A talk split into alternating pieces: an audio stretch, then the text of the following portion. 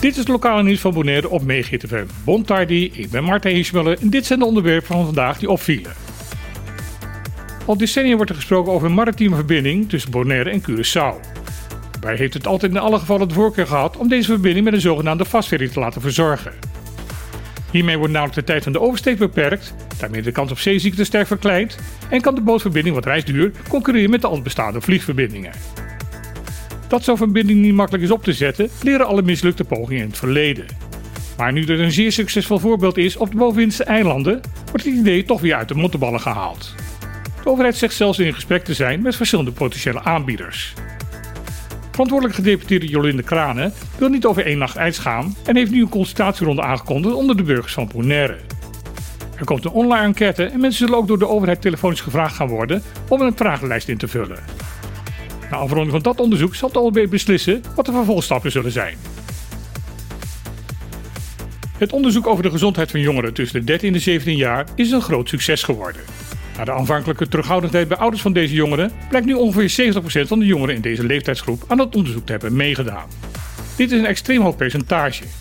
Onderzoekers zijn normaal al blij wanneer 30 à 40% van de beoogde doelgroep aan een onderzoek wil meedoen. Het onderzoek bestond uit een lichamelijk onderzoek en het beantwoorden van een vragenlijst. De vragen gingen over pesten, drugs, gevoelens, seksualiteit en levensstijl. Omdat de dienst publieke gezondheid veel ongeruste vragen van ouders hadden gekregen, is er veel tijd en aandacht besteed om deze ongerustheid bij alle betrokkenen weg te nemen. Ook is door de onderzoekers ervoor gekozen om de antwoorden op de vragenlijst volledig te anonimiseren. Daardoor zijn de antwoorden niet meer terug te koppelen naar degene die de vragenlijst heeft ingevuld. Gezien het hoge percentage deelnemers mag er geconcludeerd worden dat deze aanpak succesvol is geweest. De resultaten van het onderzoek worden in januari volgend jaar verwacht. De politie van Bonaire constateert dat er een toenemende overlast is van fietsende jongeren in het centrum van Kralendijk. Een woordvoerder van de politie zegt dat de overlast wordt veroorzaakt doordat jongeren zich op hoge snelheid tussen het andere verkeer doorwringt, in grote groepen midden op de weg gaan rijden, tegen de normale rijrichting inrijden en tussen het wandelende publiek wheelies en andere kunststukjes proberen uit te voeren. Tijdens de huidige Regattenweek komen er zoveel klachten hierover binnen bij de politie dat er maatregelen nodig waren. De KPCN vraagt erom aan ouders om met hun kinderen hierover te gaan praten. De politie benadrukt daarbij dat wanneer kinderen schade veroorzaken bij anderen, de ouders daar financieel verantwoordelijk voor gesteld worden. Daarnaast maakt de politiekorps bekend dat de patrouilles scherp op het gedrag van de jongeren op de fiets zullen gaan letten. In geval van geconstateerde overlast zullen de fietsers van de betrokken jongeren in beslag genomen gaan worden.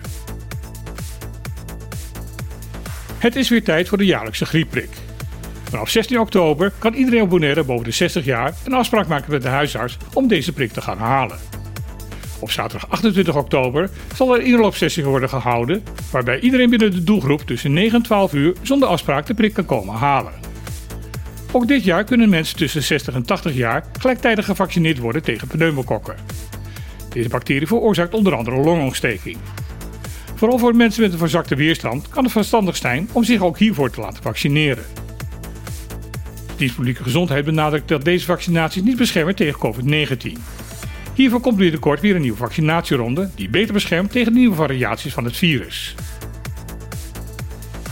Dit was weer een lokale nieuws van vandaag op MeeGTFM. Wilt u dit bulletin nog een keer beluisteren, kan dat via onze podcast MHFM Lokaal Nieuws, beschikbaar op alle populaire podcastplatforms. Voor nu wens ik iedereen nog een mooie en gezonde dag toe. En dan heel graag weer. Tot morgen.